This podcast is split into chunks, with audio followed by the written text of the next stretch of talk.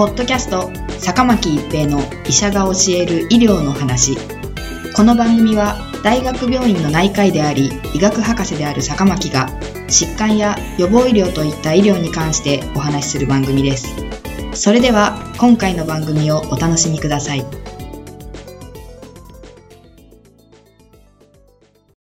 皆さんこんにちは、坂巻一平です。ポッドキャスト、坂巻一平の医者が教える医療の話。今回は造血幹細胞移植ドナーです。骨髄移植や末梢血幹細胞移植は、白血病や再生不良性貧血などの病気によって、正常な造血が行われなくなってしまった患者さんの造血幹細胞を、健康な方の造血幹細胞と入れ替えることにより、造血機能を回復させる治療です。また、白血病などの悪性腫瘍に対しては、入れ替えた幹細胞から作られるリンパ球が白血病細胞を攻撃する免疫療法としての側面もあります。造血幹細胞の移植には、白血球の型である HLA を合わせる必要があり、HLA 型は両親から半分ずつを遺伝的に受け継ぐため、兄弟姉妹間では4分の1の確率で一致します。しかし、親子では稀にしか一致せず、他人である非血縁者間では数百から数万分の1の確率でしか一致しません。だからこそ広く一般からドナーを募る骨髄バンクが必要となるのです。日本では骨髄バンク事業が1992年から開始され、ドナー登録をしていますが、骨髄、末梢血幹細胞を提供できる年齢は20歳以上55歳以下です。悪性腫瘍や感染症のある方はドナー登録はできません。しかしながら近年では HLA 型が半分しか合っていなくても移植はできるようになっており、半合致移植と呼ばれています。HLA が半分しか合わなくて良いなら親子間で移植が可能であることになります。骨髄は骨の内部に存在するスポンジ状の組織で、その中に白血球、赤血球、血小板の元になる造血幹細胞が含まれています。骨髄液は骨盤を形成する大きな骨、すなわち腸骨から注射器で採取されます。全身麻酔で手術室でうつ伏せになった状態で、腸骨に皮膚の上から専用の針を数箇所、腸骨には左右十数箇所刺して吸引します。採取する量は通常1リットルで、患者さんの体重に応じて採取量が決まります。所要時間は1から3時間です。通常はドナーご自身の血液を事前に採取しておいて輸血します。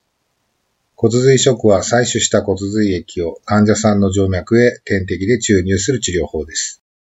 ドナーは提供後、通常2から3日で退院し、多くの方はすぐに日常生活に戻ることができます。全身を流れる血液である末梢血には、通常は造血幹細胞はほとんど存在しませんが、白血球を増やす薬である GCSF を投与すると、末梢血にも幹細胞が流れ出します。採取前の3から4日間、白血球を増やす薬である GCSF を投与し、4日目または5日目に末梢血に流れ出した造血幹細胞を専用の機器を使って採取します。通常は腕の血管に針を刺し、血液中の造血幹細胞だけを取り出し、残りの血液を戻します。腕から採取できない場合は、足の付け根の血管から採取することもあります。採取した量が不十分な場合は翌日、2回目の採取を行います。所要時間は約3から4時間で、その間、両腕は動かせません。採取中の副作用として手足、口の痺れが出ることがあります。抗凝固剤の影響により低カルシウムとなるためで、多くの場合、カルシウム剤を投与することで改善します。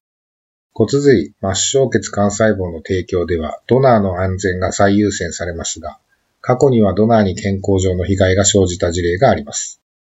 骨髄採取では、過去に海外で4例、日本で1例のドナー死亡事故が報告されています。健康なドナーであっても、通常の手術と同様に麻酔中に緊急の処置を行う可能性がわずかながらあるため、採取病院では最大限の注意を払い、万全の体制で骨髄採取を行う必要があります。また、世界では計12例の末梢血幹細胞ドナーの死亡事例が報告されています。骨髄バンクにおいては、骨髄末梢血幹細胞の提供の際、毎日健康被害が起こった場合は最高1億円の保証制度があります。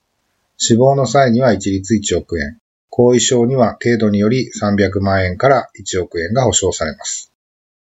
骨髄、末梢血ともに幹細胞の提供は100%安全だとは言えませんが、